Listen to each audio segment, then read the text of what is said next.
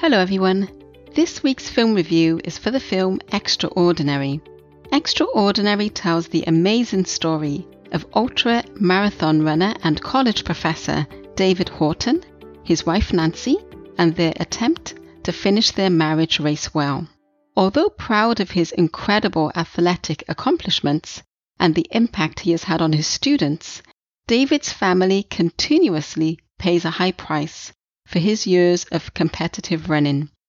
Following his open heart surgery and irreparable damage to his knees, Nancy is ready for Dave to hang up his racing shoes for good and focus his boundless energy on their family. Instead, feeling called by God to inspire people one last time, Dave sets off for a 2,900-mile race across America. Extraordinary was created and produced by Liberty University's film program.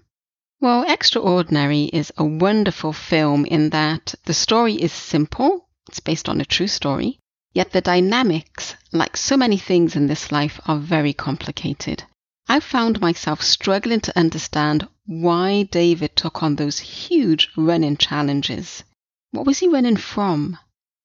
I wondered if it was his way to be closer to the Lord, but his lack of peace and injuries also spoke volumes.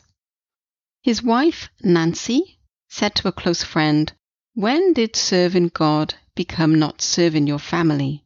The film reflects on if the decisions we make are inspired by God or if we use God as an excuse to do what we desire. That question is a thread throughout the film. While Dave felt like he was being inspired by the Lord, his wife Nancy initially saw selfish desire, but didn't question it because her husband was certain it was a call from the Lord. David is inspired by verses from 1 Corinthians 12 and Isaiah 40:31. It's interesting how David saw Isaiah 40:31 as physically running a race, while Nancy thought of it as their marriage and the spiritual race. I have reflected on Isaiah 40:31. When I have been physically or mentally tired or discouraged with trials and challenges, and thinking of my spiritual journey. Have you thought of Isaiah 40:31 in different aspects of your life? Isaiah 40:31 says, "But those who hope in the Lord will renew their strength. They will soar on wings like eagles. They will run and not grow weary. They will walk and not faint." Extraordinary encompasses the challenges so many face in marriage, being on different pages spiritually, emotionally, physically, disappointments and expectations, and with the years flying by, the sense of urgency of having as much quality time as possible.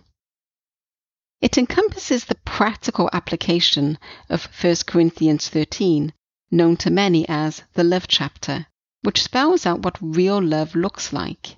In our sinful reality, 1 Corinthians 13 is hard to read in times of sorrow and even harder to do on a daily basis. I liked how the film showed the importance of praying for your spouse and your marriage because no one can live up to 1 Corinthians 13 on their own strength. And 1 Corinthians 13 says, I'll read verses 1 through 13, "If I speak in the tongues of men and of angels, but do not have love, I am only a resounding gong or a clanging cymbal. If I have the gift of prophecy and can fathom all mysteries and all knowledge, and if I have a faith that can move mountains, but do not love, I am nothing. If I give all I possess to the poor and give over my body to hardship that I may boast, but do not have love, I gain nothing. Love is patient, love is kind. It does not envy, it does not boast, it is not proud. It does not honor, it does not dishonor others. It is not self-seeking, it is not easily angered. It keeps no record of wrongs. Love does not delight in evil, but rejoices with the truth. It always protects, always trusts, always hopes, always perseveres. Love never fails, but where there are prophecies, they will cease. Where there are tongues, they will be stilled. Where there is knowledge, it will pass. For we know in part, and we prophesy in part. But when completeness comes, what is in part disappears.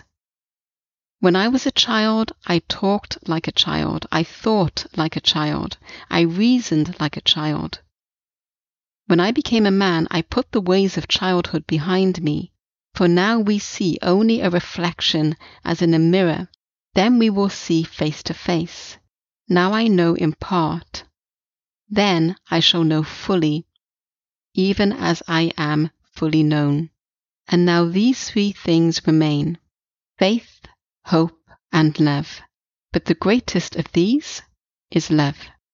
Extraordinary conveyed the importance of friends who do not only believe in the Word of God, but have it as their guide. So in times of trials and anguish, they could point their friends to the Word, remind them of God's faithfulness and His promises, and pray with them. David's wife Nancy had a friend who had the Bible as her life guide. The film shows different relationship dynamics. Of course, it shows marriage, but it also shows parenthood, friends, mentors, colleagues, team members, and reaching out to others with the gospel. That's what also made this story complicated, because David thought God was trying to reach people through him as a runner. As his wife Nancy pointed out, the only people that could really confirm that was David and God, but ultimately only God, as sometimes what we think is a call is just our will in disguise. Extraordinary glorified God through His Word and His creation. David spoke of how he knew for sure that there was a Creator because nature shows a design. This reminded me of Psalms 19:1-2, which says, "The heavens declare the glory of God, the skies proclaim the work of His hands." The film shows how a Christian couple can look at things so differently and how hard marriage can be because we are selfish by nature. Yet marriage calls us to serve for life, even if the other spouse doesn't. And I think the film conveyed this very well. Did the film encourage my faith? Yes, it did, because it ultimately has a focus on serving the Lord through marriage. Our reward is not with our spouse, but with the Lord. And it's good to have practical reminders of that, because it's so easy to slide into selfishness. As a summary, Extraordinary is an extraordinary film about the lifelong commitment of serving the Lord through marriage. It's a film about faith in our Creator and having a relationship with Him that survives tests, trials, and hardships in all aspects of life. The zooming into earth at the beginning of the film and the zooming out at the end of the film reminded me of how small we are and yet not insignificant, because God knows every details of our lives, of each and every one of us. He cares deeply, and through His Son Jesus Christ has promised us a place in His family and kingdom that has no end. Although there will be no marriage in heaven, we do not need to mourn its absence. God has promised us a kingdom that is so amazing, our minds cannot imagine or comprehend it. 1 Corinthians 2:9 says, "However, as it is written, what no eye has seen, what no ear has heard, and what no human mind has conceived, the things God has prepared for those who love Him." But while we wait to enter the kingdom of God, we are called to serve, and marriage challenges us like no other relationship in all aspects.